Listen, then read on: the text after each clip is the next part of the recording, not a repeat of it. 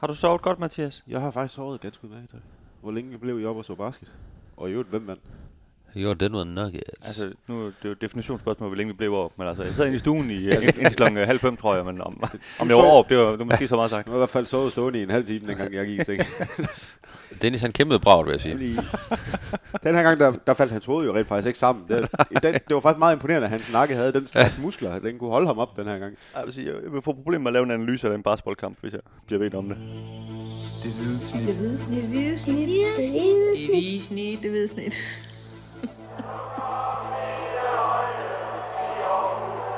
Vores bedste dage, de ligger foran os.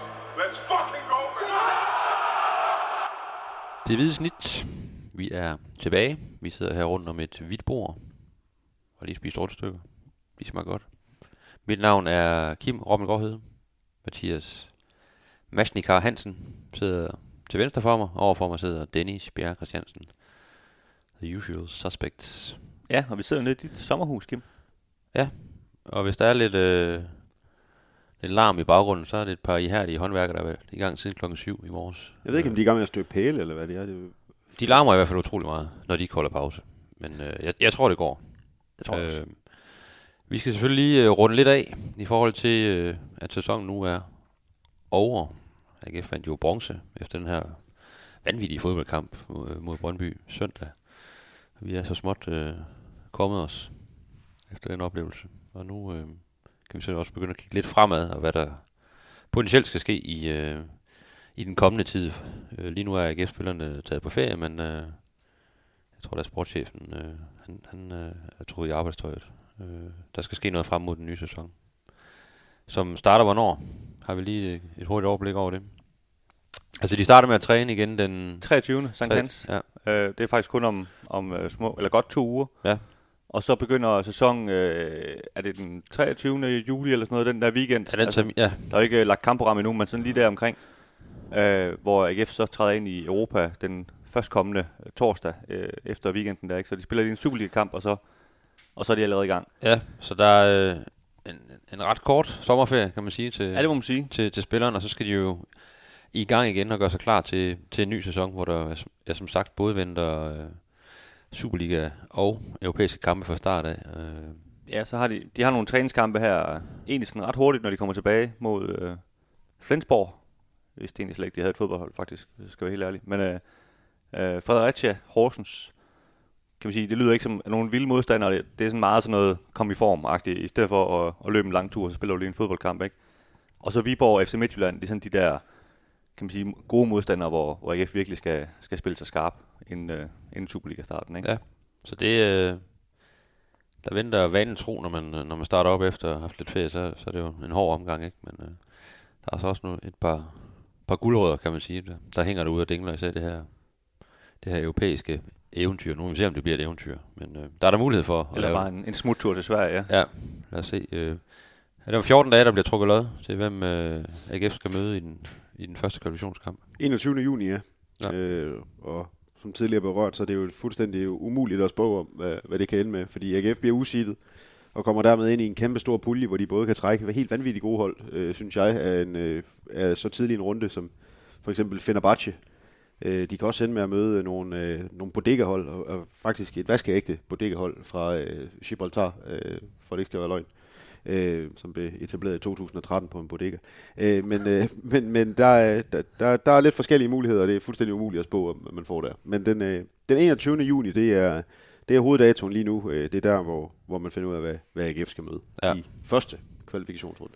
Der var jo vild og blodig jubel efter, øh, efter at AGF ligesom sikrede sig de her bronzemedaljer. Jeg kan også se på, på sociale medier især, altså fans af andre klubber har jo, har været lidt hundende omkring det her med, om man nu også vinder bronze, og hvordan, øh, hvordan spillere og fans skulle gå så meget amok over at blive, blive nummer tre i, i, i Superligaen. Og nu har I jo sovet lidt på det, blandt os hernede i mit fremragende sommerhus. Hvad, øh, hvad, hvad, hvad tænker I om det? Altså, kan man sige, at AGF har vundet bronze, eller er det, eller har de bare, øh, har de bare gjort det godt og, og nappet den her tredjeplads? Hvad, hvad er jeres take på det? Jeg, jeg synes, når man, øh, når man nu for anden gang på, hvad er det, 27 år, noget den stil, øh, altså får et eller andet, øh, kan man sige, om det så er en, bare at komme i en pokalfinale, eller få en bronzemedalje eller et eller andet, så må man altså godt lige vise en lille smule begejstring. Altså, hvis man kun må, må juble, når man rent faktisk vinder et mesterskab, eller vinder en pokaltitel, så, så er der ikke mange fodboldfans, der, der har noget sjov her i livet ved. Øhm, og kan man sige, så på den måde under jeg til at starte med, at AGF-fans jubler over, over det her bronze. Og så synes jeg, at den kamp der, øhm, jeg tror også, den lige fik en, en ekstra, en ekstra bajer per, per mand over den der Brøndby-kamp. Ikke? Øhm, det, var, det var sgu en, øh, en vild måde at, at sikre det på, ikke? Så, øh, så på den måde synes jeg da, altså, fyr den der af. Altså, hvad, skulle I så sidde og surmule over, at øh, så må vi håbe, vi kan nappe de der Nordsjælland næste sæson. Altså, Jamen, sådan, har, sådan har jeg det også. Altså, selvfølgelig, det var en fuldstændig vild afslutning, ikke? så selvfølgelig ryger låget jo af. Altså, øh, og- og fans skal jo, og spillere skal da have lov til at, at være glade, når de, når de opnår, opnår et eller andet. Og så tør jeg slet ikke tænke på, hvis, hvis AGF vinder mesterskabet den dag, så er jeg godt klar over, så, så koger det jo fuldstændig over. Ikke? Men det er jo den her eufori, der, der kommer ud af den... Øh, jeg har en kammerat, som jeg synes sagde det, sagde det meget godt, at øh, med Aarhus, det er simpelthen... Øh, det er, det er Danmarks svar på Napoli. Altså den, den der by, der, hvor det bare syder og, ja. og bobler, du kan mærke det. Ikke? Og sådan, der skal egentlig bare små ting til, så, så, så kan folk gå, gå amok. Nok ikke sådan helt i, øh, i Napoli-skala, men alligevel. ej, vi er jo stadigvæk øh, øh, nordiske... Jeg, jeg Typer, synes stadigvæk, sådan, øh, efter danske forhold, der er, det jo, der er det jo meget godt ramt, at, at Aarhus har den her... Der, der er lidt mere på spil hele tiden, fornemmer man. Så, øh, Ja, og, og jeg, jeg synes sgu faktisk, det var ret vildt, øh, Mathias, efter vi havde dækket kampen der i søndags, der, der cyklede vi ind øh, til, til byen lige for at få en øl. Øh, og når man, når man cykler forbi altså Boulevardcaféen og op ved St. Pauls Kirke osv., hvor, hvor altså folk stod jo bare ude på gaden i, altså de fyldte nærmest hele vejen, ikke? Og så ned til, til Waxis og telefontorvet og så videre, altså hvor, det var jo en søndag aften trods alt ikke, men der var, der var så absurd mange mennesker, øh, og alle sammen havde AGF-trøjer på og så videre, ikke? Øh, men var, var det en fest, eller var det øh, ja, det var det. en forsamling? Altså, Det var jo en fest. Det var jo også en fest, der var så, øh, så øh, mange gæster indbudt til, at, at det første sted, vi gik ind for at få en øl, øh, fik vi at vide, at det, at det, kunne, det faktisk ikke lade sig gøre. Altså, de var jo løbet tør. Ja, det var ham hos Anders der. Han havde ikke flere flasker tilbage. Han havde kun, øh, var, det, var det Classic på, Han havde, på han, fad tilbage. han havde lige en lille bitte smule Royal Classic tilbage, ja. Det, det var det, der var tilbage. Der er virkelig blevet gået til den derinde. Øhm, og, og som jeg også, øh, jeg kan huske, jeg sagde til dig der- dernede, Dennis, at der der er mange flere mennesker, end dem, der bare har været inde på stadion hernede jo. Altså, der må, der må virkelig have været nogen, der har været ærgerlige over, at ikke har fået billet til den kamp i, i søndags. Øhm, der var, det var en fest. Jeg synes, der var lidt mere en, en afmålt fest, end, end da de vandt det første bronze. Nu kommer jeg til at sige vandt. Man vinder ikke en bronze i min hoved. Men øh, fik det første bronze i for, for, for et par år siden der. Øh, der kan jeg huske, at jeg stod nede på Rådhuspladsen. Øh, blev, øh, blev sendt ned af en, øh, af en mellemleder for at, at tage nogle billeder og noget video af, af det. Øh, og og det, det gik fuldstændig amok. Altså, der var et kanonslag, der sprang en, et 3-4 meter fra mig. Øh, og, og der var politi over det hele, og, og rom og lys. Og, Men det var heller ikke... Øh, det var for så vidt ikke dengang, de fik medaljen, var det det? Nej, det var det ikke. Var det ikke efter Midtjylland-kampen måske, hvor de, altså, hvor, de, hvor, de ikke, hvor de var sikre på at få dem, ikke? Øh, Det er så også lige meget, men Øh, og, og der var også noget helt andet, der, der hed corona på det tidspunkt. At der, Danmark var ligesom ved at blive åbnet op igen, og hele landet prøvede, gjorde jo alt, hvad de overhovedet kunne for at te sig øh, uduligt igen, fordi de, det havde de ikke kunnet i så lang tid, og, og det fred være med det. Øh, så jeg synes egentlig, det var en, det var heldigvis, øh, tror jeg, for øh, ordensmagten en lidt mere rolig fest den her gang. Men øh, det tager ikke noget fra, at det var en fed fest, øh, tror jeg, for mange AGF-fans. Så. ah, der var der lige en, der røg ind og, og lige vente, fordi han havde hoppet på en bus, kunne jeg se. Men øh, det men altså, næsten også til, jo. Han får bronze. skal man lade være med. Ja. Øh, det, det var der Ja, også nogen, der gjorde, dengang Danmark var god. Så Altså, der kører samtidig.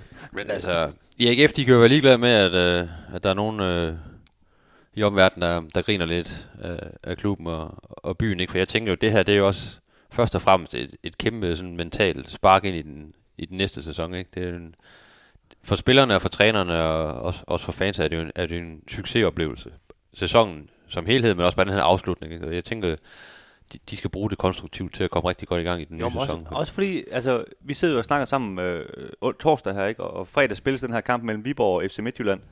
Det var jo også på en eller anden måde den forløsning, der var, at, at jeg tror, mange havde nået at tænke, nu skal AGF spille den her kamp mod Midtjylland om en plads i Europa. Og hvis de så tager til Midtjylland, hvad, er, er det så nærmest en fiasko den her sæson, eller hvad, ikke? Altså, det var jo også det, der ligesom kom med den her afslutning, at, at øh, nu er der fandme også sommerferie, ikke? Altså, det, det, det var jo det, der ligesom gik op i en højere Ja. enhed der i søndags, ikke? Og det, det, det, det tror jeg, at, øh, at klubben synes er vigtigt, det der med, at, at nu blev den lukket med en Europabillet og en tredjeplads og så videre. Ikke? Der er virkelig noget at vise for sæsonen, og, og man kan også sige sådan op på, på kontorgangen, tror jeg også, at, at Jakob Nielsen og Lars Foné og så videre ligesom kan sige, okay, hvis vi kigger fire år nu, så øh, over fire år, så bliver nummer tre, nummer fire, nummer tre, og så var det lige den der 10. plads. Men nu kan vi godt strege den der 10. plads over og sige, det er den sæson, der, der, var, der var mærkelig. Det var ikke Ja. de andre sæsoner, der var mærkelige. Vi, vi er på vej til at etablere som et, som et, øh, et top 4 hold. Ikke? Ja. Øh, Og det, det, det er jo nogle vigtige skridt at tage for en, for en klub, der har, der har været langt fra det i, i, i rigtig, rigtig lang tid. Det må man sige.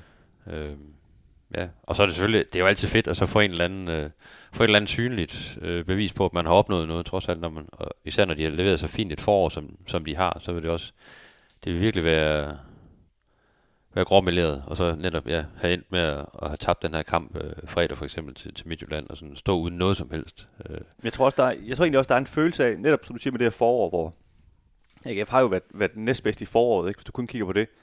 Og der, altså nu, nu kan man sige, går man folk jo meget op i, de får bronze, og det, det er det, det, de får. Men der er jo også en fejring af, at AGF næsten kan man sige, har gjort det bedre end det, på et eller andet måde. Ikke? Altså, det, det er egentlig også det, jeg tror, hvis nu man vendte foråret og efteråret om, og, og ikke har været rigtig gode i efteråret, men så har det været lidt et sløjt forår, så, så tror jeg faktisk ikke, der havde været den samme fejring, vel? Altså, så har man ligesom haltet hen over målstregen, ikke? Øh, men det er jo det der med, fordi man også, folk kan godt, godt mærke, altså AGF er sgu på vej her, ikke? Jeg tror også, det er det, det handler om. Jo, og der, der har været den der følelse af øh, i spillertruppen og, og blandt trænerne, vi, måske er vi rent faktisk det bedste, det bedste hold i Danmark lige nu. Sådan, øh, det vil i hvert fald Jakob Nielsen var ude med. Han, han Ja. i hvert fald, de har været forårs øh, bedste hold i Superligaen. Ja, altså det, man kan Ja. sige, altså øh, det er jo så lidt faktuelt forkert, fordi FC Midt, eller FCK har jo fået flere point. Men, men det er jo efter et par kampe mod FCK, hvor man føler, at vi, kunne, vi skulle have haft meget mere med. Ja, ja. Til, Ja. til den der følelse, der sidder i spillerne. Og, og Ja.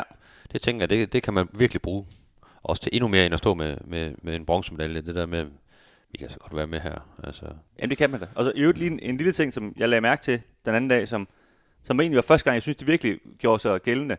Altså jeg tror, jeg så fire eller fem øh, tyske flag, som jo, det kan jo også være Jan Bisek, men jeg tolkede det også, som om det også var myndet mod, mod Uwe Røsler. Ikke? Øhm, jeg synes også, det var sådan lidt et statement for ham i forhold til at få det der David Nielsen øh, vasket helt væk, eller hvad man skal sige. Det, det var virkelig, virkelig svært at overtage efter ham i forhold til fansene, og, og man kan sige, han, han, selvom han også går ned og jubler nede foran fansene, han har bare ikke helt den samme swag, som, som David Nielsen har, når han løber dernede. Vel? Men, men der synes jeg virkelig også, at Uwe Røster, han ligesom har fået sat, sat sin egen pæl ned og siger nu, nu er det, nu er det mit hold, nu er det mig, I, uh, I, I skal sammenligne mig med, med, med, med, med, med, med, med mig selv nu, ikke? I skal ikke sammenligne mig med den træner, der var før og så videre, ikke? Det synes jeg egentlig også var vigtigt for ham. Han har fået skabt sit eget rum.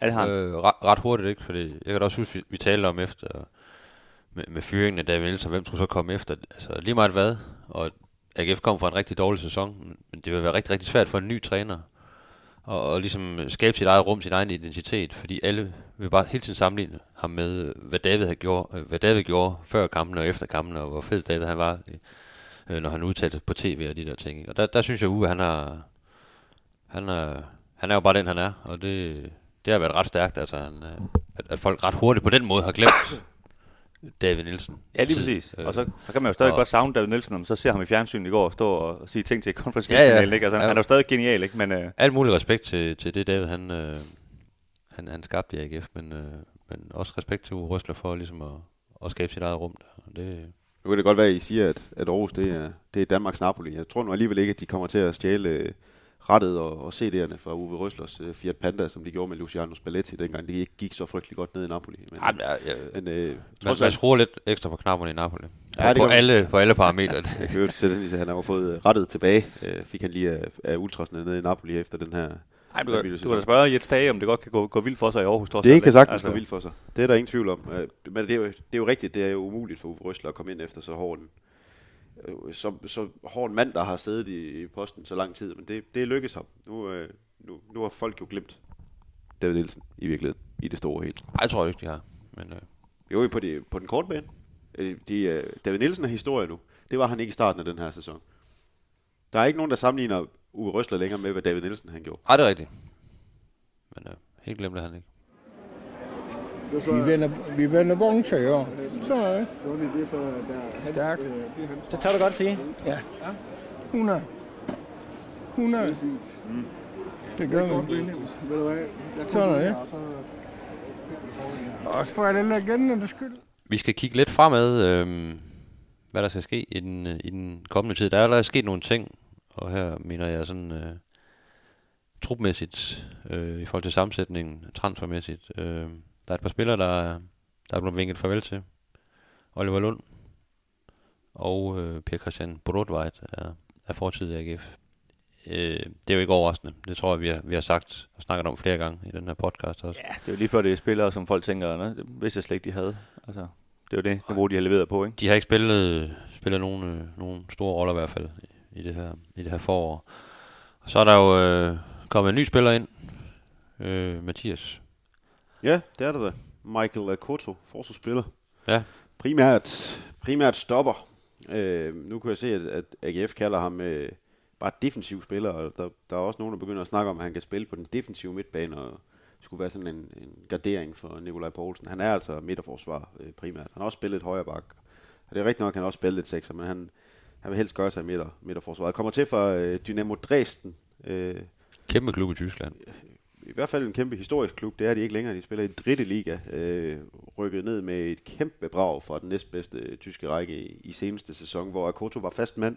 I den her sæson har han så siddet ude med altså en masse forskellige små, småskader. Øh, jeg tror, jeg, jeg talte syv forskellige afbrydelser i, i kampform, hvis man kan sige det på den måde. Hvor han, så sad han lige ude i en kamp, og så sidder han ude i tre kampe, og så er han blevet syg og, og sådan nogle ting. Og det, det er sådan lidt nogle, nogle uheldsskader, men han er, han er kommet lidt ned, øh, nedefra, hvis man kan sige det på den måde. Han, han har, øh, han har spillet meget i, i de lavere rækker, øh, og øh, hans tid i, i den næstbedste tyske række i, i 21-22 sæson var første gang, han var oppe og vende i den næstbedste tyske række. Så det er jo ikke en øh, spiller, der har gjort sig på det helt, øh, det helt store niveau. Og det er åbenbart også en spiller, at, som de har vidst i, i Dresden i et stykke tid, at han ikke kom til at, at blive i klubben. Øh, der, det er åbenbart nærmest for et halvt år siden øh, gået rygten om, at eller der, der har man nærmest vidst, at han, han var færdig. Øh, så for mig, der, der lyder det ikke som en mand, der bare lige går direkte ind og tager Aarhus med storm. Øh, nu der så jeg, at der var mange, der begyndte at sammenligne ham med, med Jan Bisek, men det er slet ikke den samme øh, karrierevej. Altså, Bisek var jo kæmpe talent som ungdomsspiller, Bundesliga-debut som 16-årig. Og, og der er vi ikke helt med ham her. Han er kommet lidt fra den anden. Han er vel heller ikke hentet ind som sådan en til en. Vi går ud fra, at Bisek meget vel kan, kan generere et, et, et, et salg inden for ikke særlig lang tid. Øh, jeg ser ham vel mere som sådan en, øh, en bred spiller. Det er ikke også det? Eller en, der... Jo, altså, jeg, jeg talte med, med Stig Inge Bjørneby øh, i går, eller var det i forgårs faktisk, øhm, og han sagde også det her, du som du siger, at man kan både dække den defensive midtbane, det, forsvaret og højre bakken. Og jeg synes jo tit, når man sætter sådan nogle ord på folk, så er det fordi, at de netop skal det, fordi de skal være klar til dem, der, der spiller normalt. Der er så dem sådan lidt Frederik brandhoff ikke? Øh, så hopper du lige ind der, der hvor, der, hvor der er plads. Så er det ikke fordi, du har din helt egen plads, og han skal bare spille den der venstre midtstopper. Øh, så jeg tror også godt, vi kan forvente, at, øh, at selvfølgelig kommer han til at kæmpe om pladserne, men, øh, men han er sådan lidt udsat til lige at være, være, være en bredde spiller, eller hvad man skal sige. Ja. Det, er jo, det er jo heller ikke helt dumt. Altså, nogle gange så tror folk jo bare, at man bare skal hente folk til toppen af hierarkiet hver eneste gang, man køber en spiller. Nogle gange så har man også brug for lidt bredde. Og hvis han kan, hvis han kan give det, så, så er det jo øh, vigtigt for, for AGF i en, i en ny sæson. Og så øh, Mikkel Duelund. Tager Ja. ja. som udgangspunkt et år mere i, Som jo også i, øh, i AGF. Jeg tror også i... postuleret i de her spalter, vi skriver i Ja. øh, tidligere, at den, øh, altså det, den, den har jo ligget fuldstændig til højre ben. Altså Mikkel Duhlund vil rigtig, rigtig gerne blive i Aarhus. Øh, AGF vil rigtig, rigtig gerne beholde Mikkel Duhlund, så det, det, man kan sige, det, der var noget rod med noget FIFA og nogle øh, papirer og krigsklausuler og hvad ved jeg, men, men derudover så er det egentlig ret simpelt at få det til at, at falde i hak.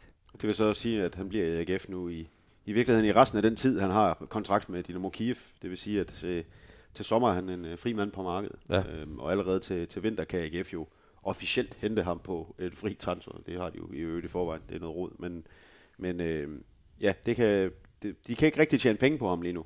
Det kan de, hvis de henter ham permanent til, til vinter. Og det, det, finder, det bliver jo spændende at se, om de gør det i løbet af den her sæson. Men i virkeligheden er, synes jeg, det er lidt en blessing in disguise for AGF, at man har et år i kontrakt, fordi det er også en mand, der har været rigtig, rigtig meget skadet i det her første halvår. Øh, hvis det fortsætter i næste sæson, så, så synes jeg godt, at AGF kan være bekendt og så sige, er det, er det det rigtige det her? Altså øh, en mand, der, der ikke har trænet hele tiden og haft det på en hælskade og en øh, ankelskade osv. Der er jo ingen tvivl om, at hvis Mikkel Duhlund han ikke er skadet, så er han jo mega god og øh, nærmest for god til Superligaen. 100% sikkert, men, men det er klart, det vigtigste er, at du rent faktisk skal spille.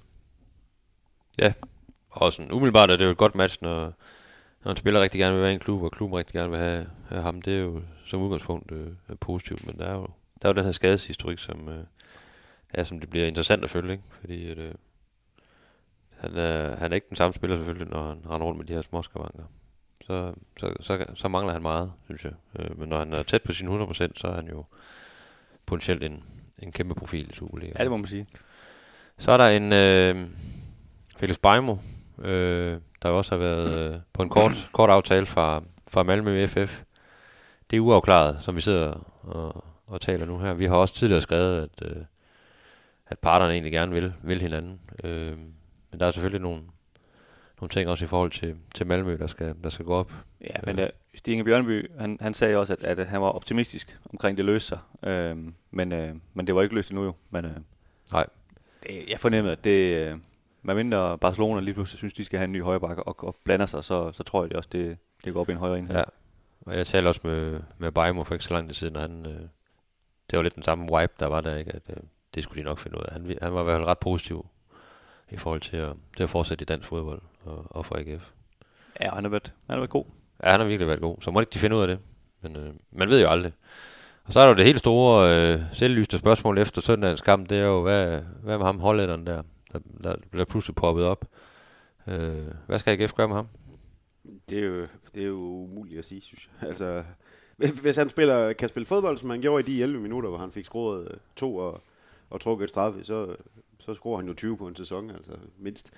Men, øh, men spørgsmålet er, om han kan det, fordi han har jo ikke vist det helt store i de andre kampe. Han fik jo rent faktisk nogle startpladser i, i efteråret, hvor han også fik scoret en enkelt gang, men, men, men, men vildere var det heller ikke. Øh, jeg synes egentlig, at han viste sig som en okay presspiller i, i efteråret. Jeg synes også, at han viste, at han har noget fodboldklygt. Øhm, og det kan også godt være, at det vil hjælpe ham at spille ved siden af en, der øh, er lidt mere bevægelig, end Patrick Mortensen er. Øh, det tror jeg måske kunne hjælpe Jelle Døgn til at finde de rigtige rum ind i, ind i boksen, øh, hvor, han, hvor han også kan komme med noget af den energi, som han jo blandt andet i hvert fald fik scoret et mål på øh, og, og have i, i øh, søndags. Øh, men, men øh, ja, de har en, en købsklausul øh, på ham. Han vil rigtig, rigtig ja. gerne blive.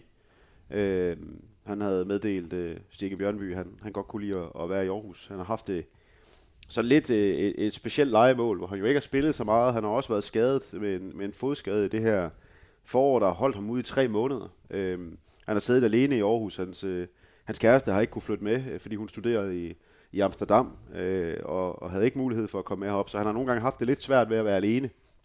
Øh, og sagde også det her med, at, det her med at være legespiller, det er jo, det er jo første gang, han er uden for Danmarks, øh, eller uden for Hollands grænser, så det, det er med at være legespiller. Man er jo også bare en anden del af en, af en trup, øh, når man leger, end, end hvis man er permanent.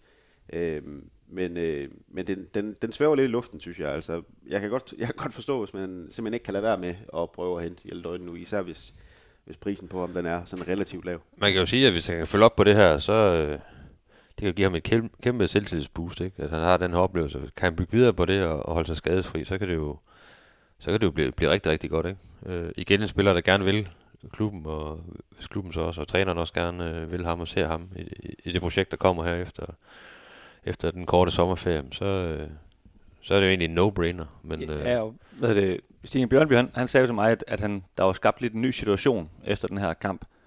Øhm, og Jelle Døgn sagde jo også til os i søndags, at han, at han havde aftalt med Stine Bjørnby, at han skulle have besked, inden han tog på ferie, om, om AGF vil, vil beholde ham eller ej, eller aktivere den her frikøbsklausul. Og det har han ikke fået. Øhm, AGF skulle simpelthen bruge noget mere betænkningstid. Så det, øh, i mig, for mig, der, der betyder det jo, at hvis det ikke var sket i søndag, så havde de jo sagt, det var det. Tak for, tak ja, for hjælpen, ja. vi finder noget andet. Men nu har de lige kigget hinanden i øjnene, øh, Røsler og Bjørneby og, og så videre, og så tænkt, hvad, øh, skal vi ikke beholde ham her, eller hvad? Altså, hvis nu han havde spillet for OB og gjort det der, havde vi så ikke bare købt ham, eller hvad? Altså, det, og det kan jeg godt forstå. Altså, det, det, det, det bliver man nødt til i hvert fald at lige at, at tænke sig om, i hvert fald, ikke? Øhm, når de nu har muligheden. Jeg synes jo oven købet, selvfølgelig er målene og så videre, det var det vildeste.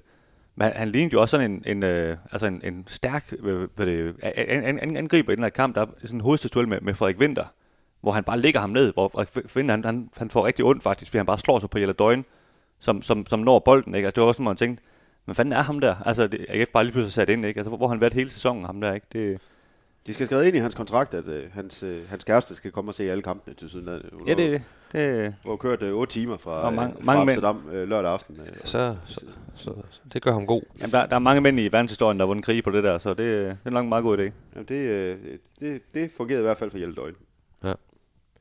Så er der et par spillere, der, øh, der er jo egentlig kommet tilbage fra, fra nogle ophold i, i udlandet. Ikke? En Alexander Mundsgaard, der har været over fyret af i Norge, øhm, og en Frederik Iler, der har, der har været udlejet til Skive med en vis succes.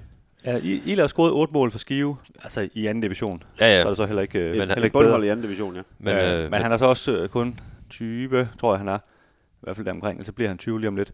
Øhm, altså, øh, selvfølgelig fint, at han får scoret nogle mål, men øh, Bjørneby han siger, at han, ham der han skal have noget spilletid øh, på seniorplan. Øhm, og som man så siger, hvis han ikke kan få det ved os, så, så skal han have det et andet sted. Og det er jo sådan noget, man, sådan, det er sådan ord, man vælger, når, når det nok ikke bliver i AGF lige første omgang, han får dem. Ikke? Så han bliver nok lejet ud igen, kunne jeg forestille mig. Han skal i hvert fald rykke virkelig godt igennem til, til de første øh, træninger og virkelig vise, øh, hvor god han er blevet i, Ja. i Skivik. Og få overbevist dem om, at, øh, at det er en spiller, der skal have minutter allerede fra, fra starten af Superligaen. Ellers så, ja, så- ligger det måske lidt i luften, at han, øh, han ryger afsted igen til... Jamen, jeg, har, øh, jeg skrev et... Øh, jeg skrev lige sådan en ting til avisen om de her spillere, øh, som kommer tilbage på leje og sådan noget. Skulle jeg finde et billede af Frederik Gieler. Og det finder jeg så et billede fra, han scorede over i Nordsjælland for et års tid siden, øh, hvor han udledte han været til 2-2 eller sådan noget. Øh, der jubler han sammen med, med hvad det, ham, øh, hedder han Eskil Dahl, hvad det den hed? Dalja. Øh, Han spiller, han spiller jo 19 i Brøndby. spiller hun ind i Brøndby, ikke? Øhm, men det var det, han jublede sammen med ham, øh, og så var Adam Drahim øh, også med i den kamp. Og, og det var der, det sådan lige slog mig. Øh, altså det er et år siden, at AGF spillede med de tre spillere her. Altså, hvad fanden var det også for, for nogle spillere, der Nielsen egentlig havde arbejdet med? Ikke? Altså, jeg tror der fanden, de var ved at rykke ud. Ikke? Altså, der, der har AGF altså også på det her år rykket sig. Det, det er nogle andre spillere nu, ikke?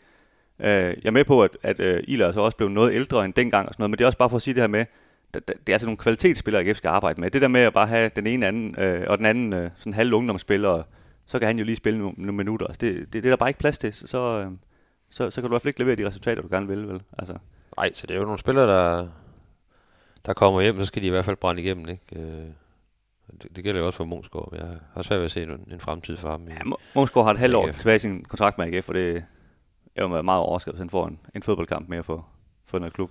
Ja. Øhm, så er der også Zach Duncan, som har været i Perth Ja. i Australien. Og han, øh, han har faktisk ikke spillet særlig meget. Han kom ind, jeg tror han har spillet 24 kampe, men han har kommet ind 16 af dem, kunne jeg se.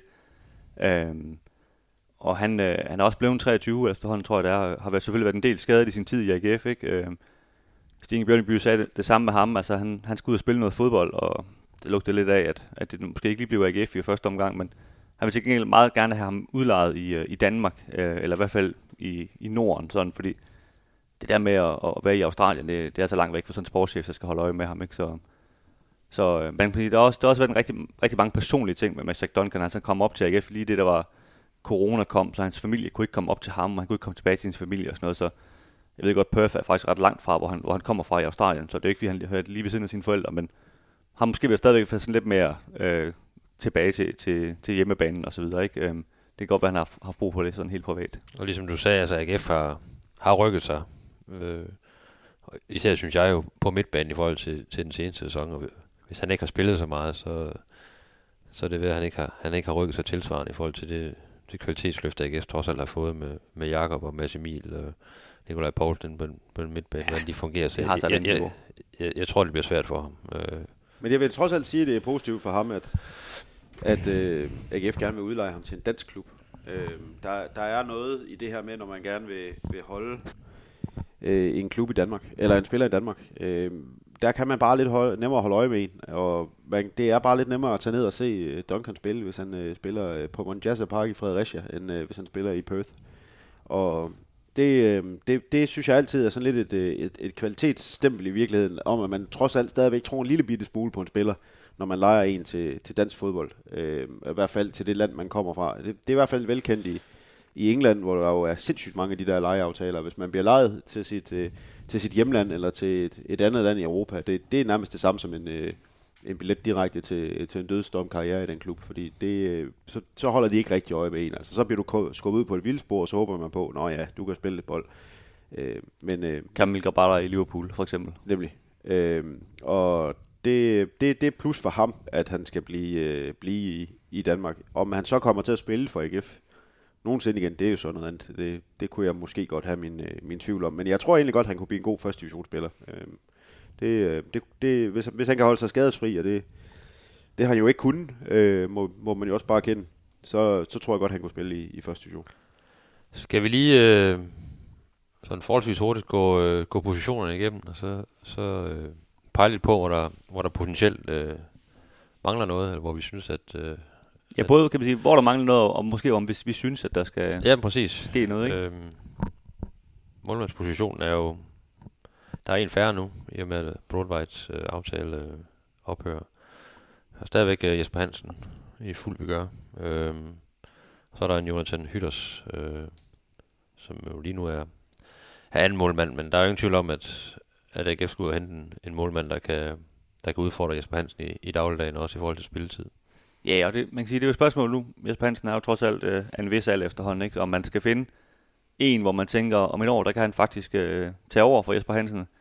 Eller om man skal finde en ligesom Portwright, hvor, hvor det er ligesom man godt fornemmede, ham der han skal bare spille, hvis Jesper Hansen han, ikke kan spille, øh, fordi han har ondt i togen. Øhm, det, jeg ved ikke, hvad, hvad jeg henter af de to ting, men jeg, jeg, vil da synes, det var, hvis man kunne se fremad, og, og så hente en, der kunne stå lidt i kø, det, det ville da være det, være det bedste, ikke? Men, øh, men det er klart, at lige nu står Jesper Hansen også fint, så det er også, øh, det er også hårdt at finde en, der kan udfordre ham. Øh, Mandel, for, han har stoppet i OB. Vi ved, at AGF tidligere har været, været tæt på, på at hente ham til, til AGF, inden han røg til, til OB. Er han, øh, med det, han har vist i OB, er han overhovedet en, en option, øh, en, en højere hylde, AGF skal, skal ud og hente fra? Altså, jeg synes, altså, jo til bænken, altså, kan jeg godt se ham, men jeg synes ikke, han er bedre end Jesper Hansen i hvert fald, hvis det er det, du spurgte om. Nej, men skal de ikke ud og sådan, som udgangspunkt og hente en, de, de tænker, han, han, kan, han kan stå fast i, i Superligaen? Altså, Jo da, det synes jeg da.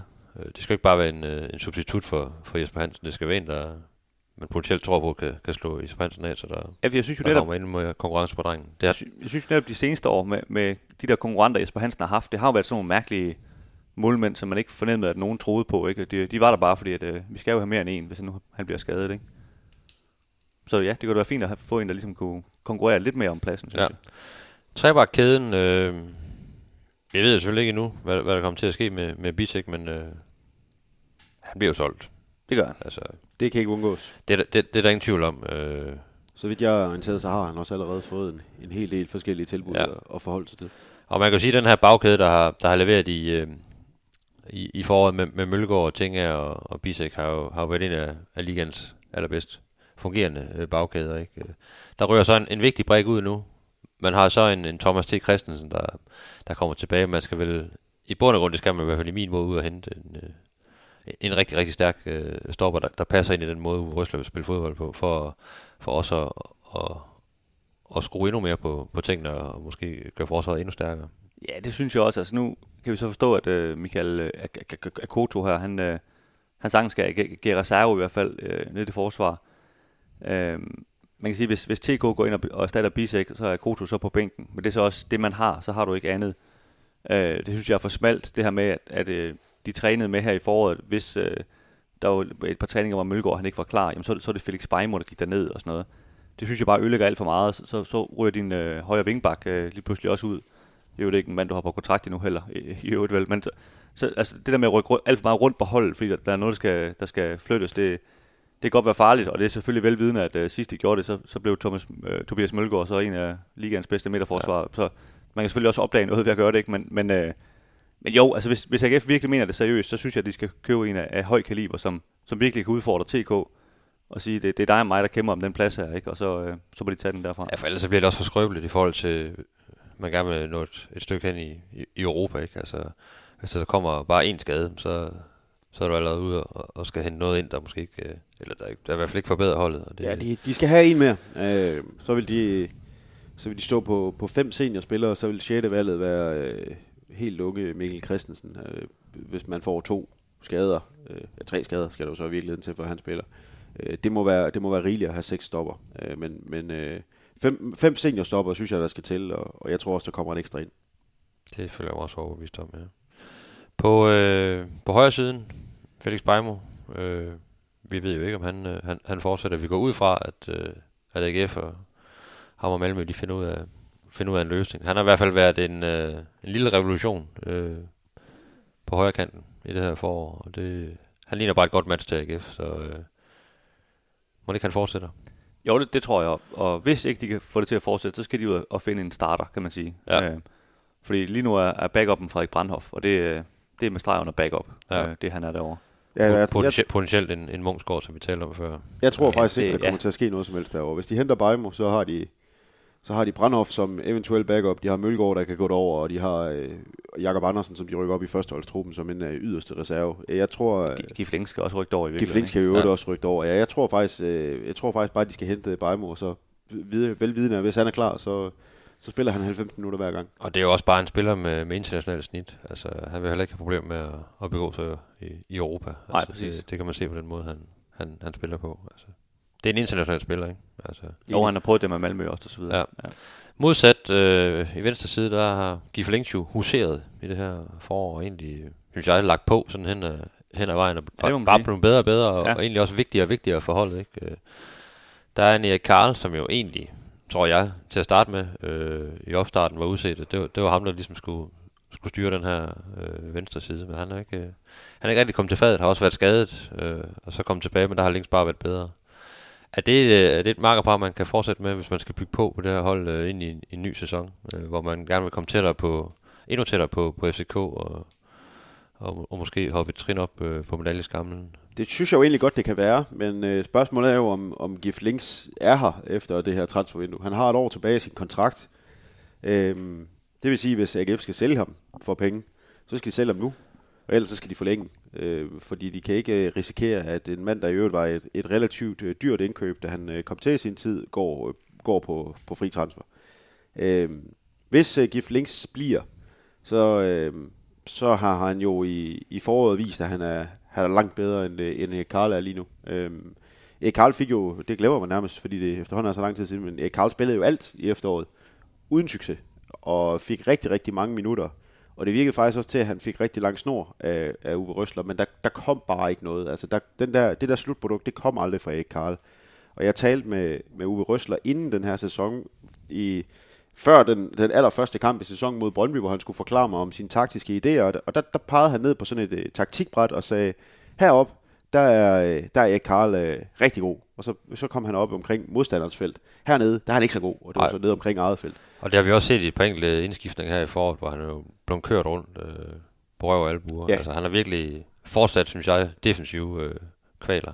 Ja, og, han, og ved- når man står og kigger til træning, og for så vidt også i kampen, når han endelig er på banen, så er han en af de spillere, Uwe Røsler er mest efter. Altså kæft, han får meget skæld ud af Uwe Røsler. Altså, og det er jo fordi, altså det kender man jo også godt sådan, kan man sige, som, jeg har sagt voksen menneske, men som, som træner, det der med, der er nogen, man bare ved, altså, jeg skal bare være efter ham der, ikke? Og det, og det fornemmer man ligesom, Røsler han har, at, at øh, kom nu, Erik, ikke? Altså, Det virker til, at han er svært ved at, at placere sig sådan, øh, Ja. sådan rigtigt, øh, i hvert fald defensivt. Ikke? Øh, Og så var der Hvor- den mod Nordsjælland, hvor, hvor Noam han bare går forbi ham for stående to gange. Ja. Ja. Altså, det, det, er jo sådan en, hvor man sådan tænker, altså du, du lærte ikke af, at han gjorde det samme for et minut siden. Altså, det, det, der er et eller andet med, med Karl nogle gange, hvor man sådan tænker sådan, jamen, altså kom nu lidt, ikke? Altså op på tæerne. øh, han, han er så, trods alt fortsat øh, rimelig ung. Øh, det, det glemmer man nogle gange, hvor, ung, hvor ung ja. han egentlig er, og der, der er helt sikkert potentiale i ham, og, og, og god energi og sådan noget, og kan, man, kan Røsler finde ud af at, at bygge de her ting på ham, så, øh, så har han jo vist også i, i, i nogle kampe, at han, han er jo en dygtig fodboldspiller, det, det er jo slet ikke det. Altså, men, øh, Jeg, jeg tror faktisk, det vil være godt for ham at have et år, hvor, hvor netop måske Links står forrest, og så kan han virkelig prøve at bygge på, øh, som du siger, han er meget ung. Måske også noget fysik på, og så videre, ikke? Og så, og så kan han måske komme susende. Øh, Men, men stoler I på det her marker bare ude i Europa? Hvis vi nu siger, at øh, AGF kommer forbi den første hurdle, og så der venter en eller anden øh, større opgave. Altså, er, er, er de dygtige nok, de to her, øh, alt efter hvem der spiller øh, ude i Europa, til at, til at stå imod det, der kommer? jeg synes, Det, det er jeg jo ikke i tvivl om med Bajmo i den anden side. At, at det, vil han, øh, det vil han godt kunne klare. Men jeg synes bare, sådan rent lavpraktisk. Jo jo, altså hvis du så kan sælge Giflink, som du siger, så kan du selvfølgelig købe noget andet. Men ellers, altså hvis du skal til at købe en, en tredje vensterbak, så har du tre deciderede venstre vingbaks. Det er jo også bare for meget. Altså som jo nærmest ikke kan spille andet. Jo, de kan måske lige dække ind over i højre side, ikke? Altså, så derfor skal du sælge en af dem, hvis du skal købe en ny, synes jeg. Og sådan rent lavpraktisk. Øh, og derfor tror jeg ikke, at der sker ret meget ved det. Øh, Stine Bjørnby øh, talte jo meget om det her med, da jeg spurgte til de her transfers, så han siger, altså, det handler også meget om, hvem kan vi løfte af dem, der er i truppen. Øh, hvor han nævnte Gif Link som, som et eksempel på en mand, hvor man siger, altså, i virkeligheden i forhold til seneste sæson, er det jo næsten en ny spiller, vi har fået der, ikke? fordi han har løftet op på så højt et, et niveau i forhold til, hvad han, hvad han kom fra. Ikke? Øhm, så på den måde lyder det som om, at han, han også vægter ham, ham, ham ret højt i hvert fald. Ikke? Øhm, Til at fortsætte øh, potentiale udviklingsmæssigt i ham også, ja. Så er den centrale midtbane. Øh, der er jo en, en Nikolaj Poulsen, der, der altid huserer derinde. Der er en øh, Mads Emil Madsen er en Kevin Jakob. Øh, alle tre har jo har egentlig gjort det rigtig, rigtig fint i, i, i foråret. Der er jo en øh, Frederik Brandhoff, vi har nævnt flere gange, den her alt mulig mand. Øh, og så er der også en Benjamin Witt, der, der jo kommer tilbage på et eller andet tidspunkt, må man formode. Øh, Nok tidligst fra vinter, ja. Men ja, ja. Men, men vi kommer i spil i løbet af en, af, af en kommende sæ- sæson. Øh, og så er det så spørgsmålet, hvor meget tror man på ham, hvor, hvordan er han... Øh, hvordan han klarer den her genoptræning, og hvordan står han fysisk, og alle de der ting. Øh, men her nu, der er det jo, der er det jo Madsen Jakob øh, Poulsen, der, der fægter om, om to øh, pladser. Og så er der jo kommet ham her, Koto ind, som potentielt også kan, kan fylde en af dem. Skal man ind og finde noget til den centrale midtbane? Øh, igen også i, set lidt i forhold til, til Europa, der kommer et, et tæt kampprogram, altså for ligesom at også kunne blande kortene lidt, øh, have en spiller på, med samme kvalitet, øh, på samme niveau som, som de tre andre. Altså, jeg synes jo, det er tvækket svært, fordi de der tre spillere er nogle rigtig, rigtig gode fodboldspillere. Og vi har jo også skrevet artikler om i den her sæson, når de alle tre er klar, så har Uwe Røsler et problem, for han kan kun bruge to af dem. Til gengæld så vi også af i den øh, sidste kamp mod Brøndby, når, når to af dem er så ukampdygtige, og du lige pludselig begynder at flytte Michael Andersen derned. Det var ikke øh, løsningen på, hvordan du, du løste det problem der. Øh, Frederik Brandhoff stoler han jo åbenbart ikke nok på, til at han vil sætte ham ind, kan vi konstatere. Øh, på den måde mangler de jo en, en solid backup. Det kan så godt være, det er ham her, øh, Michael Agoto, der kan være det. Det ved vi jo ikke endnu. Det, det ved de måske lidt mere om, og de ved i hvert fald også mere om det, når de har set ham til træning og så videre. Ikke? Men måske en, en, en backup-spiller, øh, men jeg, jeg er også med på, at det, det er svært at forstærke det der i, i toppen, kan man sige. Altså, for det, det er virkelig nogle, nogle gode spillere, de tre der. Ja, især også fordi, at det, Kevin Jakob glemmer man også nogle gange, at han er jo ret ung, men ud, derudover så har han jo fire år mere på sin kontrakt, øhm, og han, øh, han skal spille, øh, Kevin Jakob. Altså han, han har vist nu, at han har et, øh, et potentielt topniveau, der, der er rigtig, rigtig højt, og det udfordrer, udfordrer man jo kun ved, at han får minutter i benene. Øhm, og, og han skal spille, om det så bliver på, på den defensive eller den offensive midtbanespiller, så, så skal Kevin Jakob spille i den kommende sæson. Øhm, Mads Emil Madsen er svær at slå af. Han, øh, han, han bliver umulig. Så, så det er jo en, en backup-spiller, man, man skal hente, og det, det er altid sådan lidt farligt, synes jeg. Altså, hvem, hvem er det, man, man vil hente, der, der bare bliver en backup og er glad for at være det på en central midtbane. Øh, men, øh, men, Ja, og man, og man kan sige, Zach Duncan, ham kunne man godt tage ind, men, men problemet er jo bare det der med, hvis man så også synes, at han skal have noget spilletid, og hvis han også selv synes det og sådan noget, det får han jo ikke meget af, vel? Men, men man kan sige, han er en mand jo, som man jo godt kan sætte ind en gang imellem. Det har han selvfølgelig niveau til, hvis, hvis der er behov for det rent skadesmæssigt, ikke? Men øh, ja, jeg synes, den er lidt svær faktisk, øh, hvad, hvad man skal gøre der. Enig. Og, og det, den næste, det næste skridt er jo så, det kan jo så blive naturligt jo, men Nikolaj Poulsen har jo faktisk udløb øh, i sommeren 24, altså om et, et godt år. Øh, han har ikke forlænget nu. Øh, det kan godt være, at han gør det. Han, han bor jo stadigvæk i Randers og er jo, er jo glad for at, at være i, i AGF helt, øh, helt åbenlyst, men øh, det kunne jo også være, at der på et eller andet tidspunkt begynder at snige sig en tanke ind om at prøve et eller andet eventyr for ham. Og, og så, så giver, det jo, giver det jo sig selv. Men, øh, men jeg tror ikke på, at Nikolaj Poulsen sådan decideret bliver solgt i, øh, i den her. Jeg, jeg tror ikke, der er så meget øh, interesse fra, øh, fra større klubber end AGF øh, til netop at, at købe en mand, der også øh, er blevet lidt ældre end nogle af de andre. Han har jo selv sagt, at det er enten sådan det der helt store udlandseventyr, altså Australien, USA, øh, whatever, ikke? Altså, hvor han kan få en oplevelse ud af det. Ellers så, så, så bliver han i Danmark, så spiller han karrieren færdig i, øh, i, i AGF. Han skifter ikke til en anden dansk klub i hvert fald. Nej, og det... Så, så skal han i hvert fald tvinges til det. Ja, kan man så, sige. og der, kan vi så huske, det er en mand, der engang spillede for Randers og kaldt AGF for det ene og det andet. Ikke? Så man har jo standpunkt til, at man tager et nyt. Ikke? Ja. Øhm, jeg tror godt, han kan gå ind i en sæson, hvis de andre kan holde sig skadesfri, og han ser ret, rigtig meget til for bænken. Øh, fordi Mads Emil Madsen og Kevin Jakob overhaler ham. Det var et bud herfra, men det... Og så kan man jo godt komme på andre tanker lige pludselig, hvis, hvis man sidder der og får lov tid til at tænke over tingene. Ikke?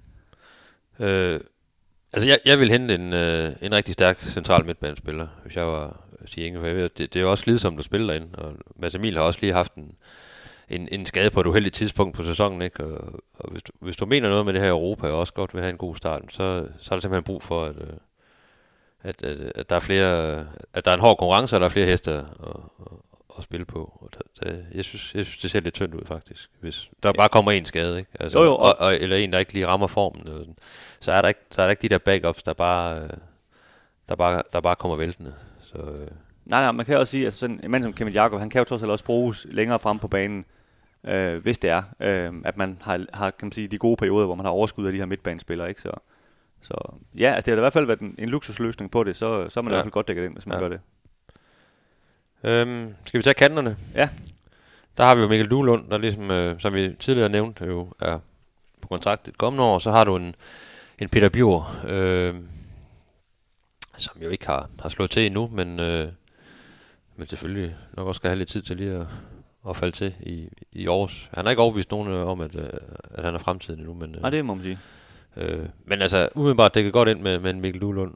Øh, Ja, så, og, og så igen med det her men øh, omkring hans skader, så, så kan det godt blive en udfordring lige pludselig. Jo, altså Kevin Jakob synes jeg jo er i parentes deroppe. Altså man kan sige, i stedet for at købe til en erstatning, eller en backup til Mikkel Duhlund, kunne det jo købe, som du siger, en ind på den centrale midtbane, og så have Kevin Jakob som, som i, i en parentes op bag Mikkel Duhlund, ikke? Øhm, så dækker du, dækker du hvad det, positionerne ind på den måde, synes jeg, ikke? Det lader jo til med de, øh, går der jo altid mange rygter omkring AGF, men, men Tobias Bæk, ikke? at man, man rent faktisk er aktiv i forhold til at, at kigge efter en, en kantspiller. Øh, som så også kan spille angriber, men altså en, spiller, der kan noget af det samme, som, som både Duhlund og Andersen øh, kan. Og det, og det synes jeg, de har brug for. Altså de, de der gange, hvor Andersen og Duhlund ikke har været med, øh, så, så har, der har de savnet det der øh, friskhed og, og hurtighed og energi og Ja. så videre, ikke?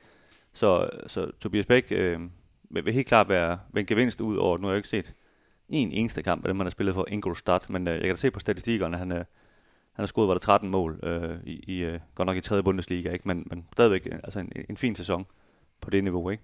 Jo, jeg tænker, at man må, man må ikke gå ned på, på kreative øh, kræfter på de her positioner, og det, det er der en far for med, med Mikkel Duelund, at han, han løber ind i en skade, og Andersen har også haft nogle, nogle skavanker her og der, ikke? så der skal fyldes op der, tænker jeg, hvis, øh, hvis der er penge i, i punkten. Enig. Øhm, helt frem, der er jo egentlig, potentielt kan der være helt overbefolket. Altså, du har en Patrick Morten, som ude Røslev øh, ser, stadigvæk ser et, et kæmpe lys i, ikke? og han vil stadigvæk være første mand, det er der slet ingen tvivl om, øh, anfører. Du har også en, øh, en Sigurd Haugen. Øh, hvad skal der blive? Hvad- skal der blive af ham? Du har en Adam Dagim, der, der bare bliver højere og højere og bredere og bredere, men, men ikke får så frygtelig meget spilletid, men har man der også noget udvikling i. Og utrolig kan man se. stadigvæk. Ja. Ja, og så er der hele den her situation. Øh, Jelle Døgn bliver han, gør han ikke. Øh, der er en Frederik Iler, der potentielt også kommer tilbage. Altså, der er pludselig mange angriber. Og så, så har jeg det jo sådan, i min bog, der skal de ud og hente en angriber fra en høj hylde, øh, hvis de vil tage det næste skridt. Ja, og det, og det er jo det her med, med netop med at forlænge med Jelle Døgn. Fordi hvis du gør det, eller du forlænger ikke ham, så, så køber du ham, ikke? Køber du så også en super angriber. Fordi så som du siger, så har du virkelig mange angriber lige pludselig. Ja. Øhm, Sigurd Haugen, de siger, de gerne vil, vil beholde ham og, og udvikle på ham. Der er mere tilbage i ham. Jeg er med på, at det er sådan noget, man siger, indtil man så har solgt ham til en norsk klub, for også at, at holde ham på god fod og sådan noget, ikke? I den perfekte verden, så, så solgte man jo Sigurd Haugen, hvis man kunne komme til det. Og så købte man den der superangriber, du snakkede om, og måske forlænger med Jelle Døgn. Så synes jeg, man havde en god pakke deroppe, ikke? Øhm, Især når man kun spiller med en det Ja. ja. frontløber, så, så er det for mange at have. Det er noget andet, hvis, hvis du har to øh, pladser fremme. Ikke? Ja, fordi det ændrer nemlig hele skakspillet for Uwe Røsler, det her. Han, han sagde til mig inden, øh, inden sæsonen, at han ville rigtig, rigtig gerne have fire angriber. Fordi der var jo to pladser på det tidspunkt at spille om, altså Patrick Mortensen og, og en af de andre. Øh, men, men det der med at gå spille med to angriber, gør de jo ikke mere. Så nu er tre jo nok formentlig nok. Øh, for at vente Kim, så, så synes jeg, man, man burde lege ham ud. Altså helt tydeligt, hvis man bliver ved med at tro så meget på ham, at han bliver ved med at træne med Superliga-truppen, og uden at spille kampe, så skal han da prøve at spille, spille seniorfodbold på et eller andet tidspunkt. Jeg tror egentlig godt, han kunne, kunne drille nogle hold ned i første division, hvis jeg skal være helt ærlig. Og, og hvis man så har Patrick Mortensen, Døgn, Haugen, øh, eller en, øh, en, en, en ny angriber, hvis man kan sige det på den måde, øh, i stedet for ja, Døgn eller, eller Haugen, så, så, så er man fint dækket ind, når man er tre. Øh, det, det vil jeg mene. Og så i øvrigt også med en, med en, en backup, der i øvrigt hedder Kevin Jakob. Han, han ville nok godt kunne spille op i sådan lidt en anden rolle, som lidt mere en falsk nier rolle, hvis der endelig skulle gå så galt, at man får tre mand skadet. Og man glemmer egentlig helt, kommer jeg lige i tanke om, at øh, der er en Kuminovski, som er helt ude af, ja, af, af ligningen. Ikke? og han, han, han solgte til en polsk klub. Lige præcis, ja. Ja. til, ja. til Sauebi Lubin, hvor han Eller, har- ellers har havde han jo også været en del af... Ja, præcis. Og det, og det var sådan den første step for Bjørneby, ikke? At få, få den lukket ned. Ja. Øhm, jeg synes jo det her med Mortensen. Øh, ja, han er topscorer for AGF. Han blev kåret til øh, årets spiller internt i AGF-truppen. Øh, men han bliver altså også 34, inden sæsonen går i gang. Øh, for det første, så ved man, skaderne kommer oftere og oftere, jo ældre du bliver. Øh, han er ikke hurtig mere. Det er han virkelig ikke. Øh, jeg synes jo, han har spillet, altså, han har ikke spillet nogen dårlig sæson. Det har han jo selvfølgelig ikke, når han er topscorer for klubben, og næsten topscorer i ligaen. Men jeg har heller ikke været overvældet af ham. Det, det, har, det har jeg altså ikke. Altså, og jeg synes, Øh, jeg ved godt, han, han betyder rigtig, rigtig meget for AGF og på dødbolde og øh, mentalt og i truppen og sådan noget. Men jeg synes, at AGF trænger til, at der virkelig kommer en, der udfordrer ham på, på spilletid, som virkelig skubber på og siger, jeg er altså også en, øh, en super Ja. angriber, ikke? Jamen, der er jeg helt enig. Altså, det vil også gå på ham endnu mere øh, i de sidste år, han har øh, at, at, spille sin, sin professionelle fodbold. Ikke? At der kommer en ind, som, som har et navn, eller som man kan se, han, det er endnu mere end, end Chico Haugen eller, eller Jelle Døgn, da han, da han kom til. Ikke? Jo, jo, det, og, og, altså prøv at se, hvis du, hvis du køber en angriber, som, lad os så sige, han starter før Patrick Mortensen. Hvis du så kan sætte Mortensen ind den sidste halve time, så har du også noget helt andet. Altså de her gange i foråret, hvor han har sat Sigurd Haugen ind, altså du sidder jo ikke og tænker, nu, nu vinder kampen vel. Altså det gjorde du så heller ikke med Jelle Duin mod Brøndby, det, det gjorde han så alligevel, det er med på, ikke? Men, men det vil bare give noget andet power for bænken også, ikke? Hvor jeg især synes, de har været udfordret her i foråret, at, at når du kigger på AGF's bænk, du sidder altså ikke og tænker, at øh, bare vent til de sætter ham derind, vel? Men det er også det, vi har snakket om tidligere, det der med også, måske fra kamp til kamp, og alt efter, øh, er det så Vejle, man møder på hjemmebane i, i, i Superligaen, så skal man møde måske Fenerbahce i, i, i Europa, ikke? Altså, også kunne mixe tingene lidt op, alt efter, hvad det er for en modstander, øh, man møder, og der, der, øh, der er det vel sådan lidt, lidt, lidt for meget i min bog, sådan, det er Patrick Mortensen, vi spiller hver gang, og så må vi, vi se, hvordan det går, ikke? Det kunne, det kunne også være forfriskende, at han også fik en anden rolle i, i nogle kampe, og, og så faktisk øh, vil få noget farlighed derigennem, med at øh, han også er fuldstændig frisk, når han så kommer ind potentielt, ikke? så han ikke skal starte ind hver gang. Jo, fordi han er også en, altså en gang imellem er han jo ikke med til de her træninger. Det er egentlig ikke, fordi han er særlig meget skadet, men man fornemmer, at de sådan lige passer lidt på ham og sådan noget, for han, han spiller jo næsten 90 minutter i hver kamp og sådan noget, ikke? og det, det er klart, det, det er hårdt øh, for en mand i, i hans alder, selvom han er toptrimmet, det må ja. man give ham. Men der er jo ingen tvivl om, at den sværeste position at hente øh, en virkelig, virkelig god spiller på, det er, det er vel angrebspositionen, ikke? Altså det, Det er i hvert fald den dyreste. det er tit de dyreste, ikke? Og det, man ser også tit, man, man kan ramme rigtig meget forkert. Selv også med spillere, der har scoret rigtig mange mål i andre klubber. Hvis de ikke passer ind i måden, der bliver spillet på dem, så, så kan de komme til at, at varme bænken rigtig meget. Så det, det, det er også svært at ramme, ramme rigtigt. Øh, Ja, det, det- det, er der slet ingen tvivl om. Og det må man jo sige om Bjørneby. Altså, han har jo ikke været bange for at bruge penge faktisk Nej. på at købe angriber, men Kominovski og Sigurd Haugen, det har altså også været to øh, forbier i den grad. Ikke? Ja. Jamen, det er nogle gange lidt svært med de her. Nu er både Kuminovski og Haugen jo den samme type. De er de her, jeg tror de i Norge kalder det en bagrumsspids, altså en dybdeløber i Danmark. Og, øh, og når de, de kommer begge to fra et lavere niveau. Altså, øh, Hau- Haugen kom fra, fra elitserien i Norge, som efterhånden har vist sig at være måske lidt sværere, end folk gik og troede. Og så kom, øh, kom Kuminovski fra Slovakiet, hvor han spillede. Og, og jeg kan huske, jeg så alle de mål, Kuminovski han havde scoret i Slovakiet, og det var jo ikke eksisterende, det der forsvarsspil. Altså det, det havde ikke engang sket i første division i Danmark. Det, jeg er nogle gange også lidt i tvivl om, det var sket i anden division, fordi de taktisk var så langt væk fra, hvad vi kender. Og den der dybdeløber, den der, der gerne vil løbe ned bag modstanderens forsvar, de, de møder bare lige pludselig nogle helt andre typer, og nogle, nogle langt bedre forsvar, end det de har været vant til. Og så er der virkelig meget at omstille sig på. Og der må man bare sige, at de der store millionbeløb, han har brugt på, på Sigurd Haugen og, og, øh, og David Kuminovski, jamen, de er ikke lykkes, fordi de har ikke kunne forløst deres spillestil mod nogle forsvarsspillere, der var så markant bedre, end det de var vant til. Ej, og de har ramt noget fysik, ikke? Som der jo virkelig bare er i Superligaen, øh, som, som de ikke har været vant til. Øh, så måske en, en fysisk base, ikke skal, skal have ind der, ikke? Altså, man kan sige, med Patrick Mortensen, der ramte man jo, der ramte man jo virkelig plet. Man sige. PC, da PC fik ham øh, hjem fra, fra, fra Norge, ikke? Så det, så det, det kan jo lykkes, men det er en svær øvelse. Det, det er jeg helt med på. Men jeg tænker også, Morten, han, han, skal, han skal skubbes lidt. Øh, lidt, mere til, end øh, han er blevet denne sæson. Så kan der komme endnu mere ud af Så, hvad ja, lige præcis. Men jeg synes jo, all in all, altså, det er jo ikke den store revolution, vi lægger op til. Øhm, og det, og det tror jeg heller ikke, det bliver. Øh, sådan lidt finpudsning, kan man sige. Øh, og selvfølgelig især, hvis, hvis Jan Bissek, han, ind- øh, han lander de her 50 millioner, eller, eller hvad ved jeg, jamen så, øh, så kan man sige, så er der jo også noget at gøre med, rent økonomisk, ikke? Altså, så høres man ikke øh, gå rundt og kigge på, hvem der er på fri transfer og så videre. Vel? Nej, altså en målmand er vi enige om. En, øh, en, øh, en midtstopper til, til, til en øh, startplads selvfølgelig. Øh, og så en, øh, en angriber øh, med noget sul på kroppen og lidt, lidt, lidt erfaring. Øh, Lidt fart i benene også, synes Ja. jeg. Og så er man egentlig øh, ret godt dækket ind på, på mange andre positioner. Jeg synes jo så også, at den centrale midtbane kunne få, få brug for, for en ekstra spiller, øh, der kan gå ind potentielt i, i- i startopstillingen. Men øh, det handler også om, hvor mange penge har Stine lige at, at jonglere med. Ja, det og, det. og, hvad sker der i markedet, og, og, og hvad ryger der ud den anden vej? Altså, hvis man både sender en bisek og en links afsted for eksempel, så, så, så sker der jo nogle ting rent dynamisk. Og, så tingene kan jo ændre sig. Men, øh, men bare lige for, for at slutte det der af, altså nu har, har de jo allerede skrevet med, med to spillere, altså inklusiv øh, Duelund. Og jeg synes, det er ret tydeligt, at, at de, har, de forsøger i hvert fald at have lært af den her, især den her sæson for to år siden, hvor Michael Andersen og Bundo kom ind på, på sidste transferdag nærmest, ikke? Hvor, hvor de havde, halvt havde ødelagt deres sæson, inden, inden de der spillere overhovedet landede, ikke? Øhm, og der, der var de jo også røget ud til Larne og så videre, ikke? Øhm, det, det, tror jeg virkelig, de har sagt til hinanden. Altså, vi, vi, vi har ikke råd, som kan man sige, som brand, eller hvad man skal sige, til at blive til grin igen i Europa. Altså, det er fint nok, at vi ikke kommer i gruppespil, man kan møde nogle rigtig svære hold, og, og der er ikke nogen, der griner os, hvis vi bliver slået til, til et tophold for Belgien. Men vi skal ikke tabe til nogen fra Gibraltar eller Nordjylland igen. Det, det skal vi altså ikke. Og vi, vi, vi skal altså være klar, når, når den der kamp den kommer. Det fornemmer man meget på, på AGF'erne derude, at det, det er de meget indstillet Ja. på. Og så er det selvfølgelig også vigtigt med den her interne øh, balance at finde den i forhold til at have respekt for de spillere, der så har præsteret i, i den sæson, der lige har været. Øh, at man ikke bare sådan henter øh, bunder af spillere ind, ikke? men også siger, I, har fandme gjort det godt, og vi tror også på, at I kan, I kan gøre det endnu bedre øh, fremover, når vi skal tage de næste skridt. Ikke? Det, det kan der også være en udvikling i. Så det er ikke altid bare lykken bare at hente nye spillere ind for at hente nye spillere ind. Øh, Der er mange af dem her, der har rykket sig rigtig meget i løbet af den her sæson.